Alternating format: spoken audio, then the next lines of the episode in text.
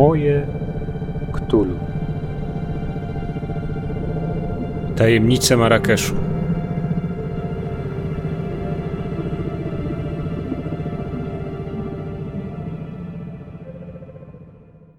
Cześć. Witam Was w podcaście Moje Ktulu.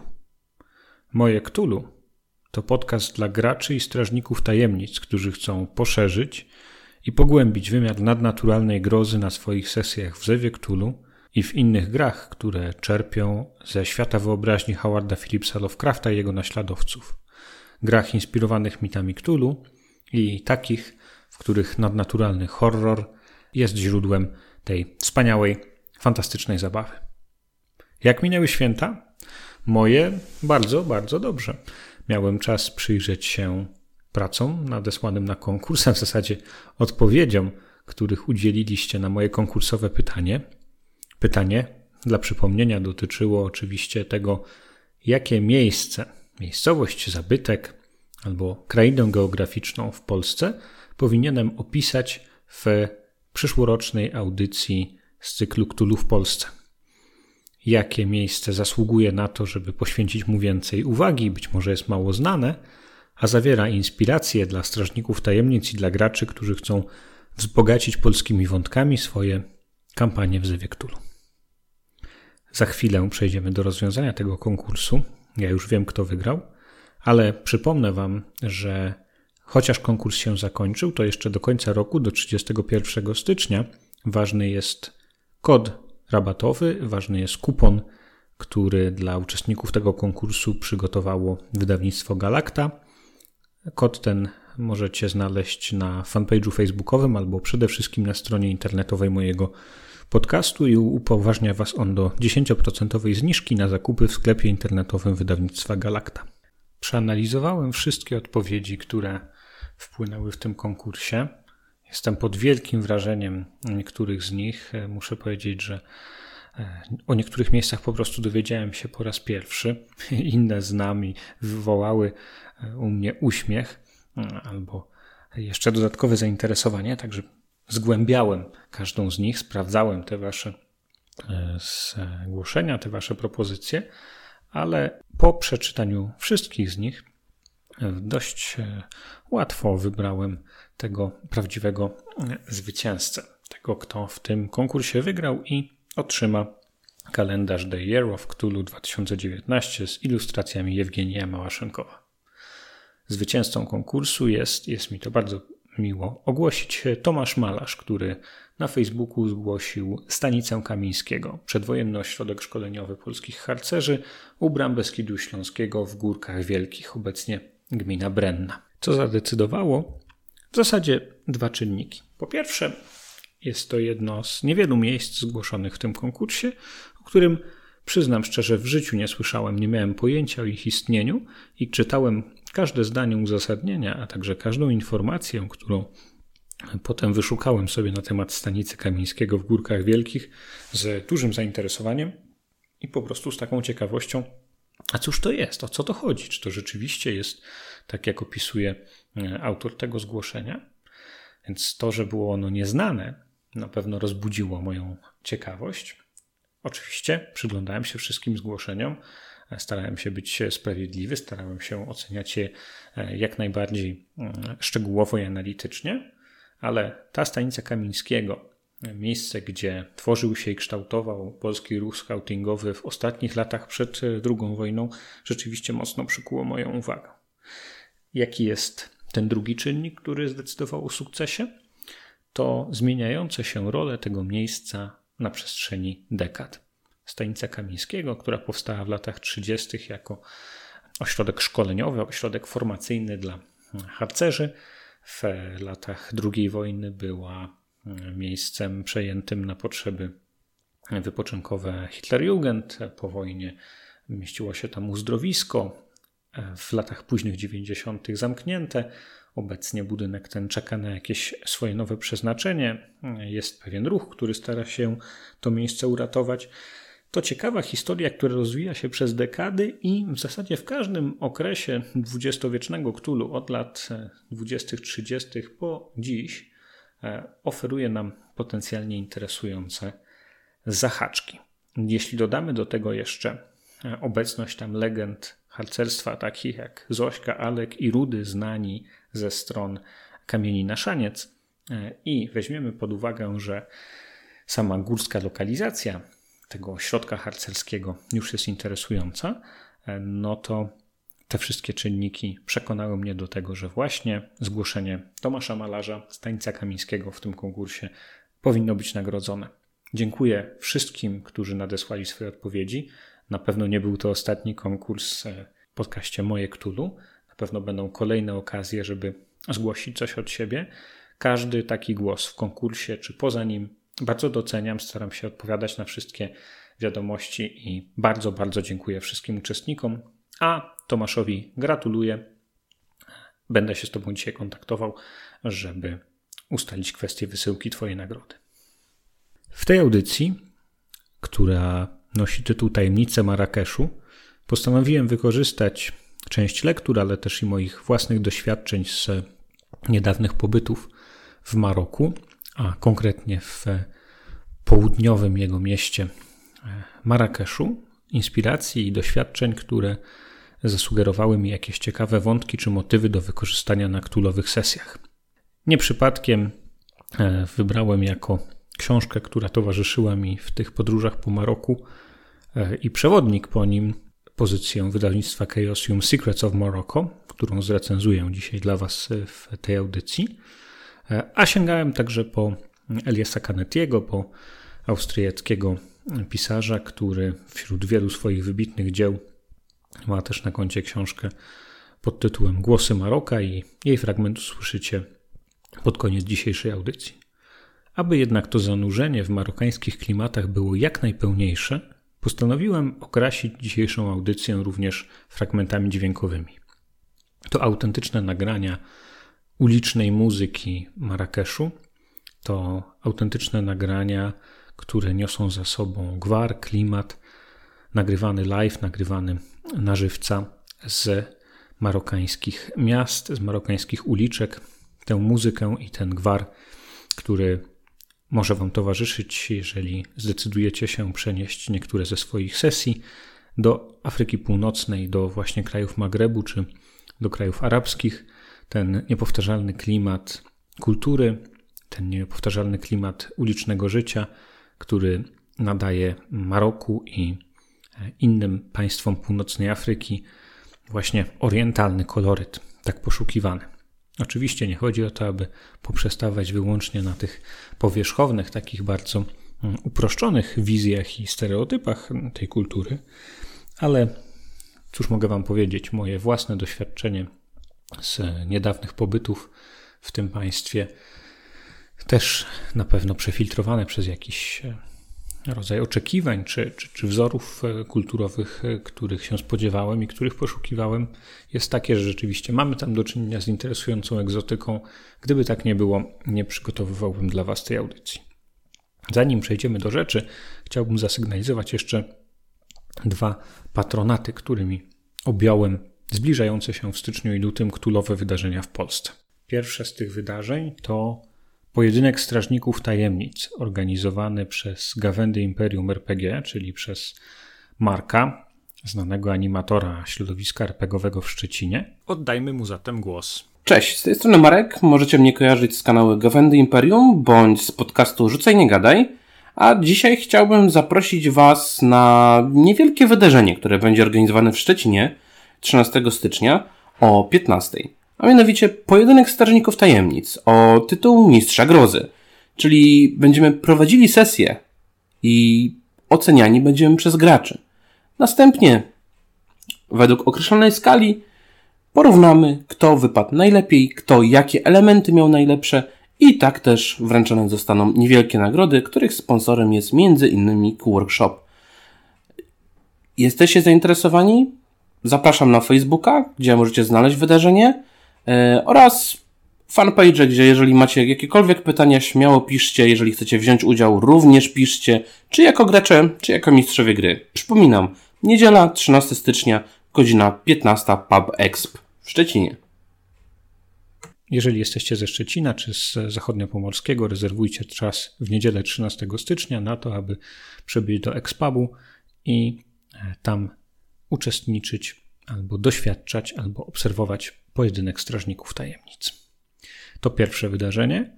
Drugie wydarzenie, które objąłem swoim patronatem, to LARP ze Wktulu Loża Kobiet, organizowane przez tę samą ekipę, która odpowiadała za LARPa z Wielkim Gatsbym. Jako dwa wydania były się niedawno w warszawskim Paradox Cafe i w 11 audycji rozmawiałem o tym, jak to wszystko się potoczyło, jaki to był fantastyczny sukces z Marysią Mary Piątkowską. Ta sama grupa przygotowuje w styczniu i lutym dwa nowe wydania LARPa o nowym zakresie tematycznym. Tym razem będzie to LARP osadzony w latach 30. w klimatach kryminalnej Warszawy. Tytuł LARPa Loża Kobiet dużo obiecuje. Mamy nadzieję, że tutaj tajemnice ktulowe, które się przed uczestnikami tego LARPa odsłonią, e, będą zapierające dech w piersi i wszyscy będą dobrze się bawić. Objąłem ten LARP swoim patronatem i również mam zamiar w nim osobiście uczestniczyć w jednym z dwóch planowanych wydań. Pierwsze będzie 20 stycznia, drugie w lutym, a o tym LARPie więcej opowiedzą Wam jego twórcy, którzy w pierwszej audycji noworocznej będą e, dzielić się swoimi planami i zachęcać Was do uczestnictwa, choć o ile mi wiadomo, to większość wejściówek już się rozeszła. Ok, nie tracąc więcej czasu na e, wstęp, czas abyśmy przeszli do zasadniczej części tej audycji. Tematem dziś są tajemnice Marrakeszu.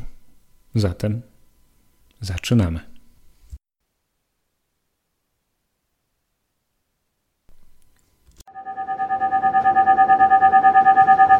Newsy.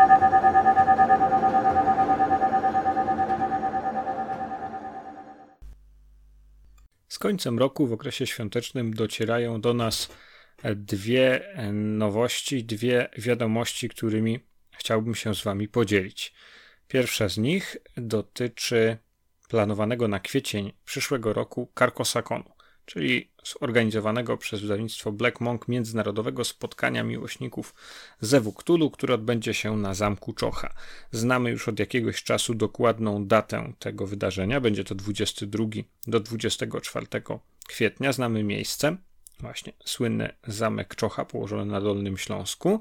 Wiemy już choćby z e, wywiadu z e, Marysią Mary Piątkowską w 11 audycji mojego Cthulhu, że planowany tam jest m.in. Cthulhowy LARP, ale teraz pojawił się już oficjalny fanpage i oficjalna strona internetowa tego wydarzenia, na których znajdujemy dodatkowe informacje. Między innymi takie, że językiem tego konwentu będzie język angielski, konwent ma charakter międzynarodowy oraz, że organizatorzy pomogą znaleźć zakwaterowanie nie tylko na samym zamku, ale również w różnych miejscach okolicznych i będzie możliwość e, zamówienia pełnego wyżywienia. No może to nie są jakieś super ważne sprawy, może jeszcze wielu rzeczy nie wiemy, jeśli chodzi o program wydarzenia, jeśli chodzi o to, czego się spodziewać, ale fajnie wiedzieć, że ktoś nad tym pracuje i pewnie już niebawem będziemy mogli się więcej dowiedzieć. Jest newsletter na stronie, więc jeśli nie macie jeszcze wyjściówek z racji e, wyboru tej opcji VIP podczas zbiórki na Wspieram to, to śledźcie. E, na pewno to jest najlepszy sposób, żeby na czas dowiedzieć się o tym, że mm, te wejściówki są dystrybuowane, że można sobie akredytację na ten konwent wyrobić i z tego skorzystać. E, druga ważna wiadomość, e, która do nas dociera właśnie teraz między świętami a Nowym Rokiem, to, że wydawnictwo Pelgrane Press, jeden z najważniejszych wydawców e, przede wszystkim jeśli chodzi o Delta Green, e, doprowadziło do końca swój projekt e, sfinansowany jakiś czas temu na Kickstarterze, czyli The Yellow King RPG. The Yellow King Role Playing Game jest to osobna gra oparta na mechanice Gamshu, czyli na mechanice znanej z gry Trail of Cthulhu, mechanice opartej na odkrywaniu poszlak i zupełnie osobna, odrębna gra na niej oparta, skupiona na światach wyobraźni związanych z Hasturem, związanych z Królem w Żółci, z całym tym bagażem artystyczno-literackim, z tymi klimatami, które się z tym wiążą. Gra jeszcze nie jest do kupienia e, ani jako PDF, ani jako mm, fizyczny podręcznik, ale na pewno e, na przestrzeni najbliższych dni, tygodni już się pojawi. Znamy formę wydania, jest to mm, czterotomowy zestaw e, pozwalający rozgrywać przygody w tej grze Król Wrzucieni The King, The Yellow King w czterech settingach. W settingu paryskiej Belle Époque, czyli czasów przed pierwszą wojną światową, kiedy to, jak wiemy, Król Wrzuci, ten, czy Król Wrzucieni, ten dramat został napisany. Drugi setting to Ameryka e, lat 40., po II wojnie światowej, ale w alternatywnym ujęciu historycznym. E, to jest dość ciekawe, dlatego że to alternatywne ujęcie historyczne towarzyszy nam w kolejnych dwóch settingach, w tym mm, e, niedalekiej przyszłości i w tym settingu e, aktualnym, czyli w trzecim i czwartym, o których wspominam. A co słychać na Kickstarterze? No, są dwie zbiórki, które moim zdaniem zasługują na uwagę. Nie są to zbiórki może jakieś specjalnie ekscytujące mm, z perspektywy roleplayowej, ale mimo wszystko całkiem fajne, klimatyczne. Pierwsza z nich prowadzona przez artystkę e, Echo Czernik to zbiórka Ram Cthulhu, czyli seria klimatycznych, e, takich erotyzujących, e, stylizowanych na secesję ilustracji w klimatach piracko-alkoholowo-ktulowych. No, nie wiem, jak to można lepiej um, opisać. Są to po prostu e, wizerunki takie bardzo um, plastyczne, bardzo inspirowane jakimiś takimi absyntowo-rumowo-alkoholowymi wątkami roznegliżowanych niewiast, takie trochę w klimacie Alfonsa Muchy, trochę właśnie w klimatach secesyjnych, e, a z drugiej strony trochę pinapowe. Całkiem zabawna zbiórka, jeśli szukacie jakichś fajnych ilustracji, żeby ozdobić nimi swoje e, krypty czy siedzibę. To jest jedna zbiórka, a druga zbiórka Cthulhu'scape, The Artworks, H.P. Lovecraft's Perilous Places, też zbiórka artystyczna, czyli wspierając tę zbiórkę możemy uzyskać od autora. Autorem jest tutaj Cthulhu'scape, nie wiemy dokładnie kto stoi za tym towarzystwem, jest to ich e, pierwsza zbiórka, można dostać po prostu wydruki mm, eleganckie w wysokiej jakości różnych ilustracji w klimatach Lovecraftowskich. Mamy tutaj zapowiedź e, pełni nad czarcią rafą podalinsmów, e, różne mm, e, inne wątki, takie jak łódź podwodna Polaris, jak miejsca znane z prozy Lovecrafta, na przykład e, z Arkham, z Federal Hill. Jeśli chodzi o e, twórcę, który namaluje te obrazki, to jest to Nele Deal, znana niektórym jako jedna z ilustratorek e, Arkham Horror i Eldritch Horror, czyli możemy spodziewać się wysokiej jakości. Wszystko to jest mm, przygotowane właśnie przez tę grupę Cthulhu'scape z Niemiec. Oni tutaj nas informują, na jakim papierze to będzie wydane, w jakiej technologii. Widać, że podchodzą do tego dosyć poważnie, zapowiada się całkiem interesująco. Ale tak jak wspomniałem, zbiórka artystyczna, nie wszyscy szukają tego, nie wszyscy chcą akurat na to wydawać kasę. Miło jednak, że pod koniec roku na Kickstarterze znalazło się coś wartego uwagi.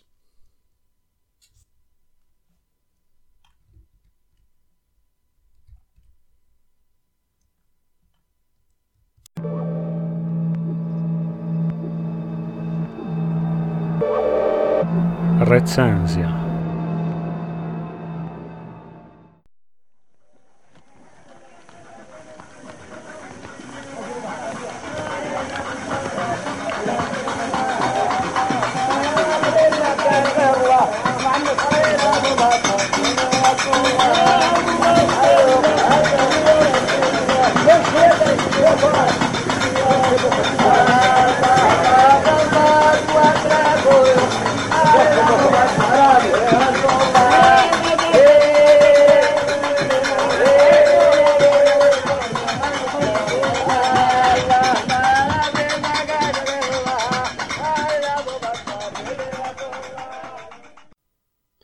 Możecie posądzać mnie o e, nieco ekscentryczne podejście do podróży czy zwiedzania, ale kiedy wybierałem się do Maroka, a byłem tam dwukrotnie w mijającym roku, postanowiłem, że w ogóle nie będę sięgał do żadnych poważnych czy rzeczywistych źródeł informacji turystycznej, takich jak przewodniki czy jakieś relacje z podróży, tylko oprę się w moich e, odkryciach wyłącznie na mm, monografii Secrets of Morocco, wydanej 10 lat temu przez Chaosium, autorstwa Williama Jonesa, czyli podręczniku do Zewu Cthulhu, który opisuje marokańską rzeczywistość, historię, przyrodę, e, naturę mm, i kulturę jako tło do przygód w Zewie Cthulhu. Mm, trochę szalony pomysł, trochę może uznacie głupi, ale muszę powiedzieć, że nawet to zdało e, egzamin. E, w zasadzie czytając o e, interiorze, czy czytając o Marrakeszu, bo to są dwa rejony tego kraju, które odwiedziłem, uzyskałem wystarczająco dużo informacji historycznych, żeby e, móc e, pewne rzeczy tam odkodować, pewne e, rzeczy przeżyć i, i, ich doznać, a z drugiej strony, nie wiedząc, co z tego, co czytam, jest prawdą historyczną, czy jest materiałem faktograficznym, a co jest zmyśleniem autora, miałem dodatkową frajdę z domyślania się przeróżnych kontekstów w tym, co widziałem, jeśli chodzi o zabytki, czy jeśli chodzi o różne tajemnicze miejsca, które dane mi było odwiedzić. Ale skoro już te podróże się zakończyły, mm, pewnie będę tam wracał jeszcze, bo są to wyjazdy służbowe w, w przyszłym roku. Będę starał się odkryć nowe miejsca i, i, znaleźć jakieś e, nowe, ciekawe inspiracje i wątki.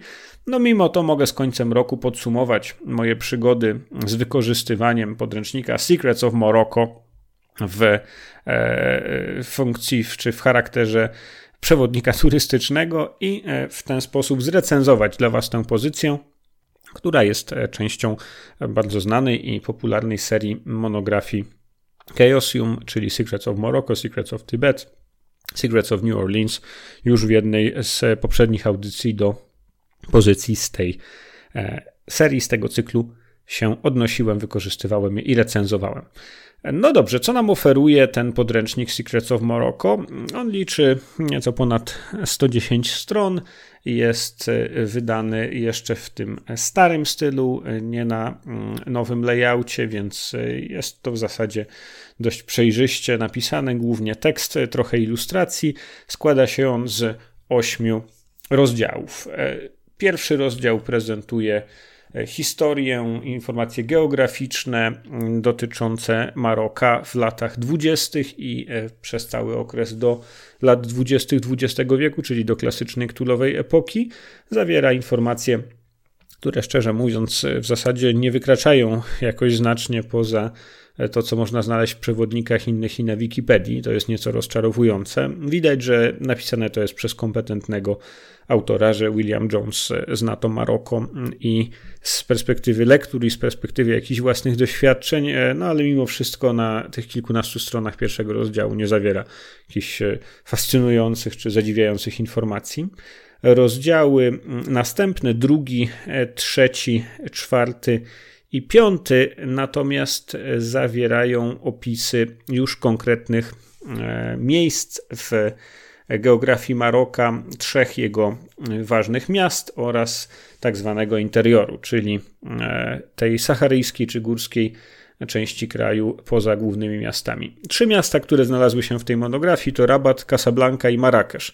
Warto e, zaznaczyć, jeśli spojrzycie na mapę, to też to dostrzeżecie, że Maroko jest dość rozległe i, i, i rozciągłe równoleżnikowo. Jest to mm, państwo dużej powierzchni i które z północy na południe ciągnie się znacznie od Tangieru e, nad Morzem Śródziemnym aż do e, Agadiru e, położonego nad Oceanem Atlantyckim. Agadir może być niektórym z Was dobrze znany jako po prostu miejsce e, wakacyjne, jako, jako kurort nad Atlantykiem, e, piękna pogoda i tam wiele takich ośrodków jest, być może je odwiedzaliście, ale ta rozciągłość jest istotna również historycznie i etnograficznie Również jeśli chodzi o wykorzystanie Maroka jako tła do przygód w Zewie Ktulu w latach 20., dlatego że lata 20. jest to okres, kiedy Maroko nie jest państwem w pełni niepodległym, jest takim kondominium e, hiszpańsko-francuskim, podzielonym państwem na protektoraty hiszpański i francuski, hiszpański w północnej E, jego części francuskiej w południowej. I te wpływy oczywiście są bardzo istotne, dlatego że te główne miasta właśnie Rabat, Casablanca, Tanger, Marrakesz, e, Agadir to są mm, miasta, które pozostają pod wpływem kulturowym i są kształtowane przez tych właśnie protektorów, czy w zasadzie można powiedzieć przez te dominia, które te państwa, które kolonizują na swój sposób Maroko. E, co znajdujemy w tych trzech rozdziałach poświęconych miastom mamy informacje oczywiście dotyczące głównie zabytków i e, układu tych miast, pewne informacje historyczne dotyczące poszczególnych dzielni, dzielnic, jaki jest ich klimat, co tam może spotkać badaczy tajemnic. Mamy mm, pewne inspiracje, jak dane zabytki czy miejsca wykorzystać w naszych scenariuszach pewne zahaczki. Mamy też dodatkowe winietki z zasadami. W części tej audycji poświęconej zasadom zreferowałem dla Was jedną z takich winiet. Nie wszystkie z nich są równie wartościowe, ale o tym zaraz e, będziecie mieli szansę posłuchać. Co tam mamy jeszcze? No, jeśli chodzi o mm, zabytki związane ze starożytnością, czy z mm, czasami, nie wiem, średniowiecznymi, nowożytnymi, czyli e, i z okresem rzymskim i z okresem e, arabskim w historii Maroka, no to mamy tutaj dużo informacji o tych zabytkach, jakie wykorzystywać takie miejsca jak Sala Kolonia w Rabacie, czy takie miejsca jak właśnie Stara Medyna w Marrakeszu, e, czy zamek, czyli tak zwana Kazba. Piąty rozdział, opisujący interior marokański, też sam w sobie jest bardzo interesujący, dlatego że on e, ma za zadanie z tego rozległego i bardzo różnorodnego kraju przedstawić nam kilka takich highlightów, kilka takich najważniejszych punktów, e, o których warto wspomnieć. Cóż z tego, jeśli on liczy tylko 7 stron na dobrą sprawę. No i, i w efekcie to, że mamy tam niby opis gór Atlasu i, i, i zwłaszcza tego tak zwanego wysokiego Atlasu, czyli gór, które są, mają charakter, można powiedzieć, no taki alpejski, mają wiecznie e, śnieżną e, pokrywę w tych najwyższych e, warstwach, no to w zasadzie to są jednostronicowe opisy, a zasady, które tam są podane dotyczące, nie wiem, olśnienia pięknem krajobrazu wysokiego atlasu, można w najlepszym wypadku uznać za naiwne. Troszkę informacji jest dotyczących pustyni, dotyczących Sahary marokańskiej.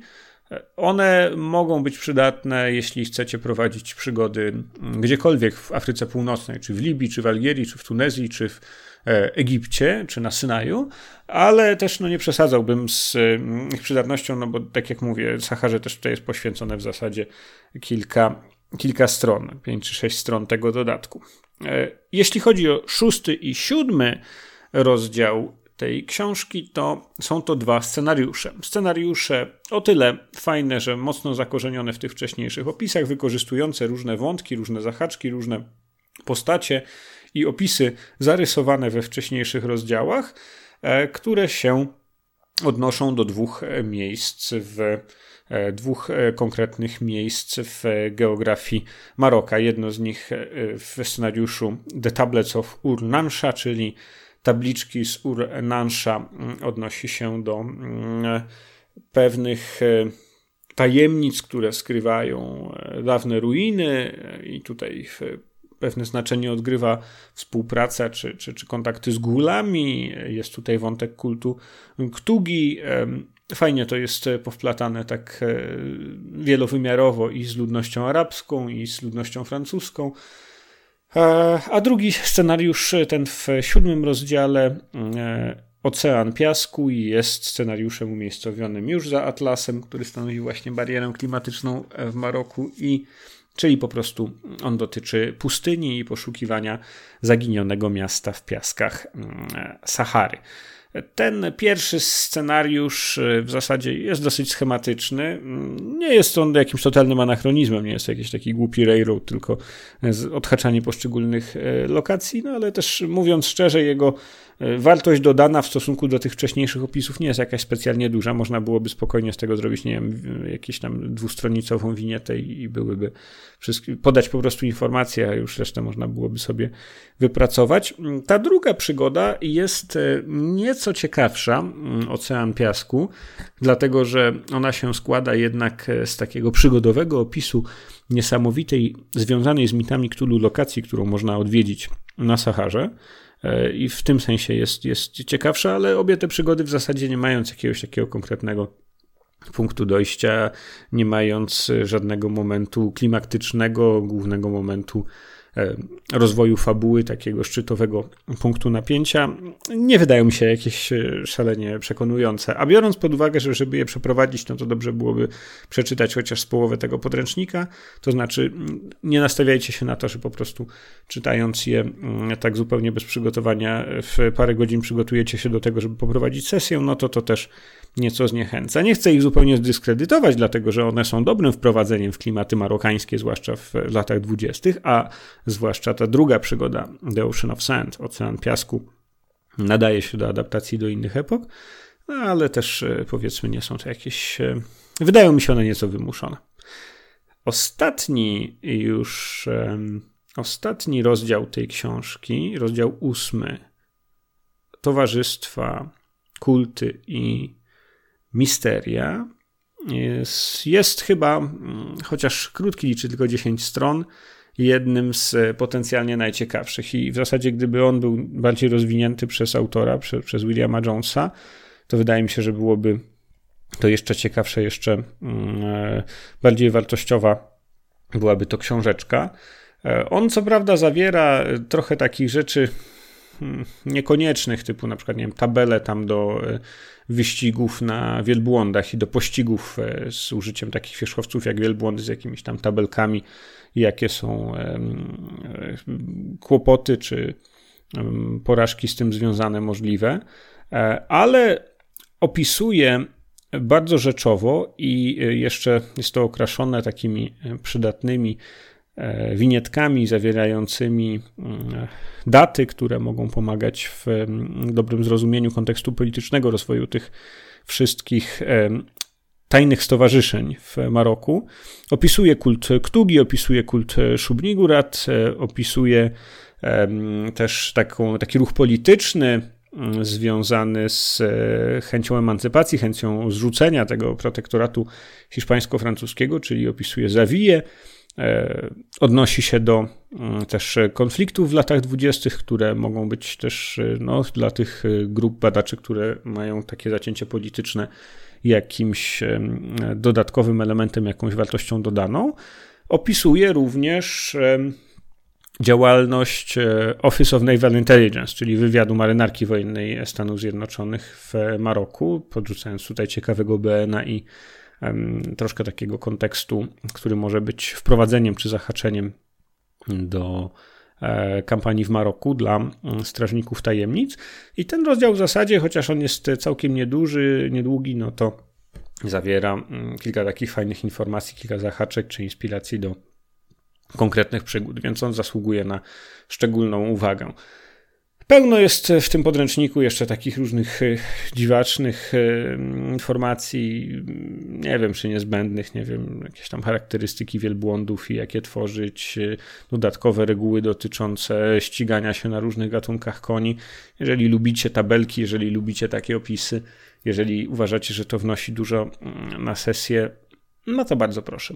Podręcznik jest zilustrowany całkiem przyzwoicie. E, te ilustracje są e, klimatyczne. Wszystko jest czarno-białe, ale to specjalnie nam nie przeszkadza. Tam, gdzie są potrzebne mapki czy plany, to one są dodane i widać ogólnie, że Chaosium przygotowując to wydanie, bo warto dodać, że Secrets of Morocco jest rozwinięciem wcześniejszej edycji tego samego podręcznika, która ukazała się w tej czarnej serii monografii.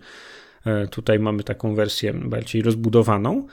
No to Chaosium przyłożyło się do tego, są e, bardzo ładne graficzne mapki e, poszczególnych miast czy miejscowości, które są opisywane, właśnie Rabatu, Casablanki, jakieś tam wioski na pustyni, która nazywa się Magisz, ale jest też troszkę takich rzeczy, które naprawdę można było się troszkę bardziej po, po, postarać, czyli na przykład są jakieś tam handouty przygotowane w obcych językach po arabsku czy po francusku, no i jak ktoś zna te języki, to widać, że to jest po prostu autotranslatem zrobione. Można było sobie to równie dobrze darować i nie dawać jakichś takich kośla, koślawych handoutów, które w sumie niewiele wnoszą.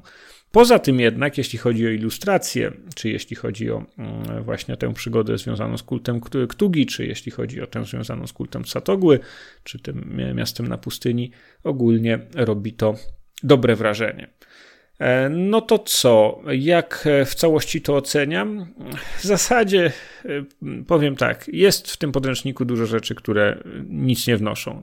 Dodatkowe reguły dotyczące, nie wiem, tam picia i nowa e, umiejętność sztuka picia alkoholu, bazowa wartość na 25%, sprawiają, że ten podręcznik no, troszkę budzi politowanie miejscami, po co tutaj jest nawpychane jakiegoś takiego jakiejś takiej sieczki na dobrą sprawę. Jeśli chodzi o tę część e, faktograficzną, no to też mówiąc szczerze, tak jak mówię, nie wykracza ona znacznie poza to, co znajdziemy w przewodnikach. Ale jednak, no, też nie dyskredytujmy tego podręcznika w całości. Zawiera on trochę takiego materiału ikonograficznego, mm, troszkę e, fajnych grafik, fajnych e, rysunków, jakichś zdjęć, całkiem ładnych, inspirujących map, które zachęcają do tego, żeby zaplanować tam jakieś przygody. I ogólnie można powiedzieć, że no, nadaje się, nie jest to jakaś zupełna porażka. Jeśli chodzi o ocenę w skali szkolnej, to myślę, że zasługuje co najwyżej na 3 plus jako produkt poprawny. On powstał już, można powiedzieć, w schyłkowym okresie starego Chaosium.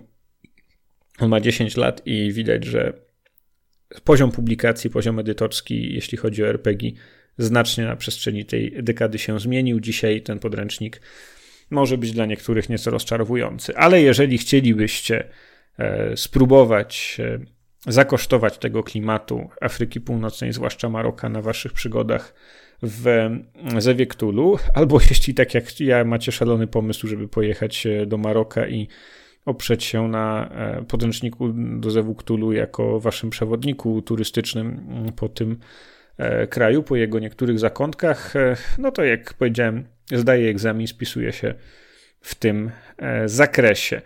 I e, cóż, no nie ma też specjalnie konkurencji, dlatego że mm, jak się rozglądałem, to żadnych takich e, godnych polecenia innych pozycji, które można byłoby wykorzystać jako inspirację na mm, ktulowe sesje. Nie widzę, nie widzę konkurencji dla tego radnika czy podręcznika i dlatego 10 lat po jego napisaniu też nie można powiedzieć, żeby stracił on na aktualności. Większość rzeczy są, jest łatwo przekonwertować na siódmą edycję przy pomocy tego bezpłatnego dodatku do konwersji i w tym sensie jest to podręcznik, który się nie zestarzał i który nadal jest przydatny. Mimo wszystko e, miałem wobec niego większe nadzieje i oczekiwania i w tym sensie nieco on jednak rozczarowuje.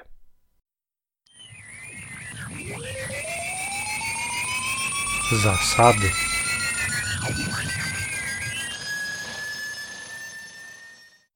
W podręczniku Secrets of Morocco znajdujemy całkiem sporo różnych dodatkowych mechanik przeznaczonych do ubarwienia czy wzbogacenia mechanicznej warstwy przygód w Królestwie Maroka.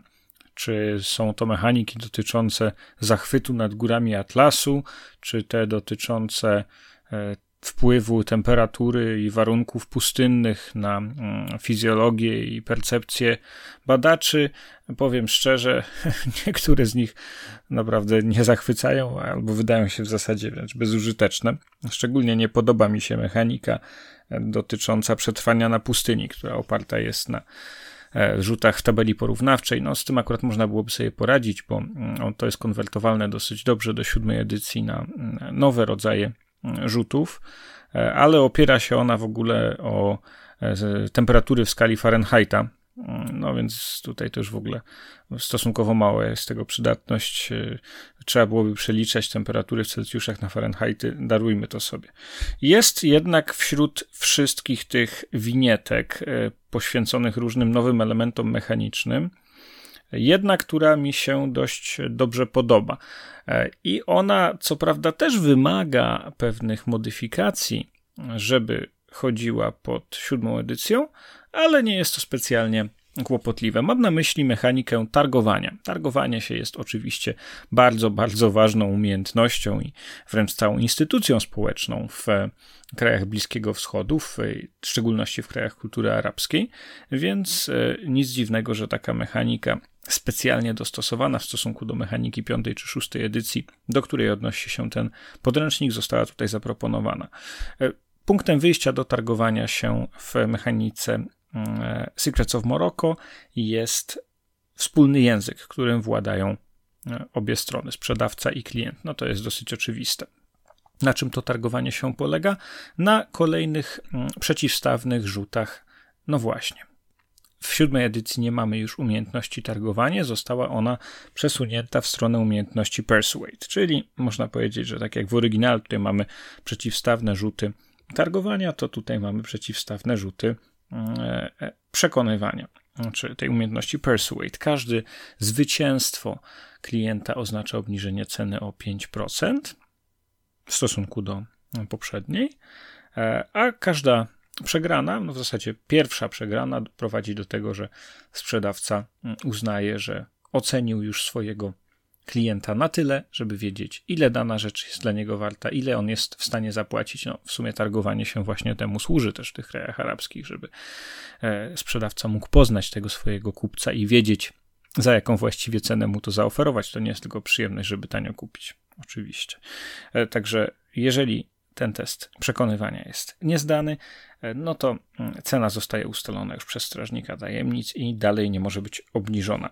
Jest jeszcze możliwość wykorzystania testów wmawiania, czyli umiejętności fast talk i taki rzut na wmawianie na samym początku tego procesu targowania się daje 5% bonus do mm, właśnie umiejętności przekonywanie e, podczas targowania się. Jeżeli jest to mm, hard success, jeżeli jest to ten duży sukces, to jest to bonus 10%, to jest już moja taka mała interpretacja, ale, ale dosyć mm, jasno, logicznie wynikająca z tego, co tu jest napisane. Jeżeli jest to sukces ekstremalny, to jest to bonus 20% do kolejnych testów przekonywania, które składają się na proces targowania. Całkiem zgrabna, fajna mechanika, można ją wykorzystywać, zwłaszcza tam, gdzie to targowanie się jest jakoś kulturowo mm, obudowane, jest, jest czymś więcej niż tylko próbą e, zbicia ceny, nie wiem, u antykwariusza w Londynie,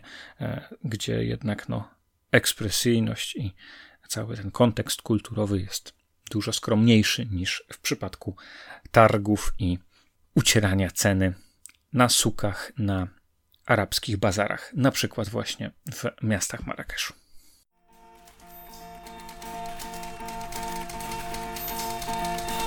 Biblioteka.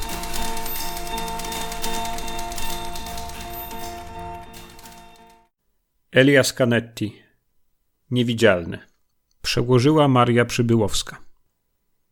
O zmierzchu chodziłem na duży plac w śródmieściu. Nie szukałem tam żywych kolorów, tłumu i ruchu, to już znałem. Szukałem małego brązowego tobołka leżącego na ziemi, który składał się nawet nie z głosu, tylko z jednego jedynego dźwięku. Było to niskie, długie, chrapliwe a Nie przybierało ani nie traciło na sile ale nigdy nie milkło i zawsze było je słychać na tle tysiąca innych różnorodnych wołań i krzyków. Był to najbardziej stały dźwięk na Dżema Elfna. Nie zmieniał się w ciągu wieczoru i wielu innych wieczorów. Nasłuchiwałem go już z daleka. Pędził mnie tam jakiś niepokój, którego nie umiałbym wyjaśnić. I tak poszedłbym na ten plac. Tak wiele rzeczy mnie tam ciągnęło. Nigdy nie wątpiłem, że znowu go usłyszę ze wszystkim, co do niego należało. W jakiś sposób obawiałem się o ten głos, zredukowany do jednego dźwięku. Był to głos na granicy przeżycia. Życie, które się z niego rodziło, składało się z tego jednego, jedynego dźwięku. Nasłuchiwałem go z oddali chciwie i z lękiem, dochodząc zawsze do tego samego miejsca, z którego mogłem go już wyraźnie usłyszeć. Trwał tam nieprzerwanie – ów dziwny dźwięk podobny do brzęku owadów. A czułem, jak w moim ciele rozprzestrzenia się niepojęty spokój. Podczas gdy dotąd szedłem dość niepewnym krokiem, nagle ruszałem zdecydowanie w kierunku dźwięku. Wiedziałem, gdzie powstaje. Znałem mały, brązowy tobołek leżący na ziemi. Nigdy nie widywałem niczego więcej poza ciemnym, szorstkim kawałkiem tkaniny. Nigdy nie zobaczyłem ani ust wydających to a, ani oczu, ani policzków. Nie potrafiłbym powiedzieć, czy była to twarz ślepca, czy też widzącego. Brązowy, brudny materiał był naciągnięty na głowę niczym kaptur i przykrywał wszystko. Istota, bo to musiała być istota, kucała na ziemi. Jej plecy wybrzuszały się pod tkaniną. Było w niej niewiele z żywego stworzenia. Sprawiała wrażenie lekkiej i słabej, tylko tyle można się było domyślić. Nie wiedziałem, jaka jest duża, bo nigdy nie widziałem jej stojącej. To, co leżało na ziemi, było tak małe, że można by się łatwo potknąć, gdyby dźwięk zamilkł. Nigdy nie widziałem, by ta istota przychodziła lub odchodziła. Nie wiedziałem, czy ją przynoszono i kładziono na ziemi, czy też przybywała na własnych nogach.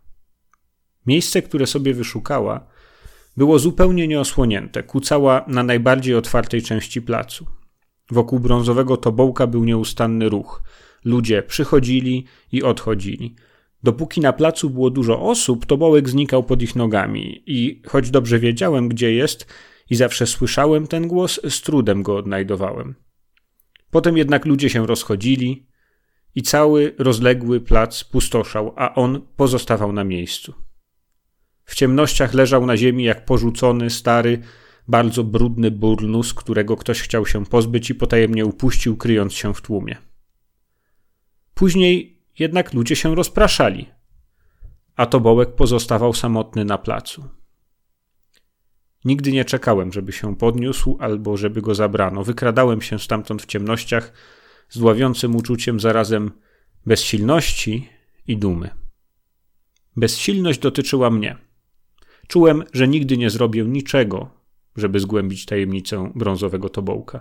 Odczuwałem pewien lęk przed jego postacią, a ponieważ nie mogłem nadać mu żadnej innej, pozostawiałem go leżącego na placu. Kiedy zbliżyłem się do niego, starałem się go nie potrącić, jakbym mógł go zranić lub inaczej mu zagrozić. Był tam każdego wieczoru i codziennie o tej porze moje serce zatrzymywało się, kiedy po raz pierwszy go dosłyszałem i stawało znowu, kiedy to sobie uświadomiłem. Jego droga na plac i z powrotem była dla mnie jeszcze bardziej święta niż moja. Nigdy go nie śledziłem i nie wiem, gdzie się podziewał przez resztę nocy i przez następny dzień. Był czymś szczególnym. Być może za takiego się uważał. Czasem odczuwałem pokusę, by delikatnie dotknąć jednym palcem brązowego kaptura.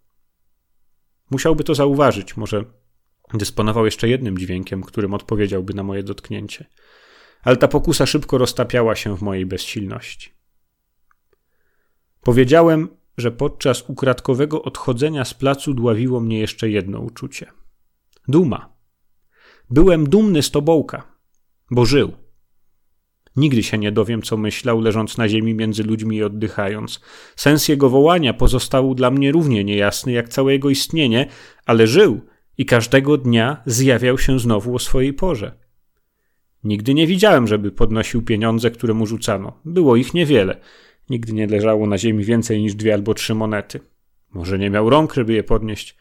Może nie miał języka, żeby wymówić L w słowie Allah i imię Boga skróciło się do A.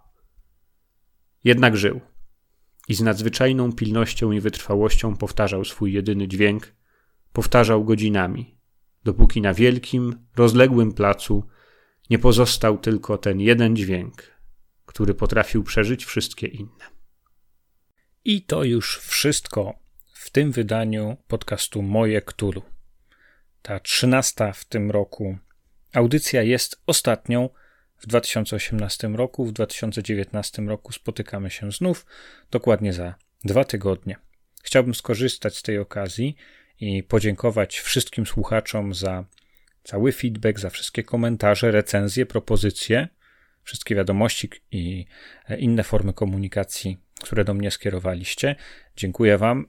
Gdyby nie Wy, to już dawno dałbym sobie z tym spokój. Jestem miło zaskoczony pozytywnym odbiorem tego podcastu i obiecuję, że będę się starał, żeby on był jeszcze ciekawszy, jeszcze lepszy, jeszcze bardziej profesjonalny i zawierał nowe, zaskakujące, mam nadzieję, i wciągające, inspirujące informacje i inspiracje dla wszystkich, którzy interesują się grami w światach ktulowych. W 2019 roku chciałbym nagrać dla Was 26 audycji. Będą to zarówno audycje w takim stylu czy formacie, jaki znacie z tegorocznych, ale mogą się też zdarzyć audycje nowego typu, na przykład całość audycji poświęcona wywiadowi z jedną interesującą postacią, być może jakieś relacje z konwentów, na które zawitam. No właśnie, bo chciałbym w przyszłym roku spotkać się z Wami również osobiście na co najmniej dwóch czy trzech konwentach. Pewne plany już w tym kierunku są poczynione, pewne kroki zostały podjęte, e, ale za wcześnie by mówić e, o tym, gdzie konkretnie będziemy mogli się spotkać. Jedyne, co mogę zadeklarować, to to, że na pewno na co najmniej dwóch takich imprezach w przyszłym roku się pojawią. Dziękuję Wam bardzo. Dziękuję też partnerom ubiegłorocznych audycji.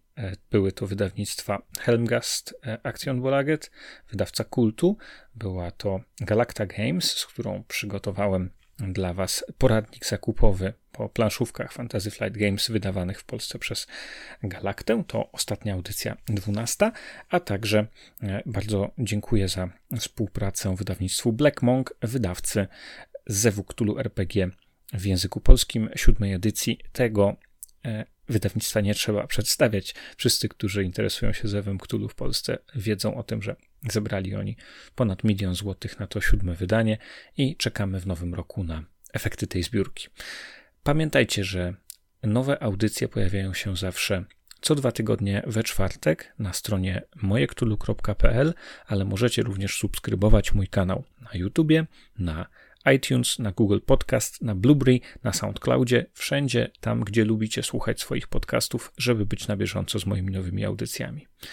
W przyszłym roku mam nadzieję, że warto będzie subskrybować. Mam nadzieję, że nowymi tematami, nowymi konkursami, nowymi formatami będę w stanie jeszcze lepiej odpowiedzieć na Wasze potrzeby, jeśli chodzi o wiedzę, informacje i inspiracje o królowych sprawach w Polsce i na świecie. Tymczasem żegnam się z Wami. Pozdrawiam Was bardzo serdecznie z ostępów Izabelińskiej Puszczy. Życzę Wam wspaniałej zabawy sylwestrowej i dużo zdrowia, dużo sukcesów, wielu wspaniałych sesji, wielu wspaniałych spotkań na gry, na rozmowy, na wymiany myśli, na wszystko, co inspirowane Lovecraftem w 2019 roku. Na pożegnanie zostawiam Was jeszcze z kilkoma minutami autentycznych nagrań muzycznych z ulic Maroka. Trzymajcie się. Pozdrawiam.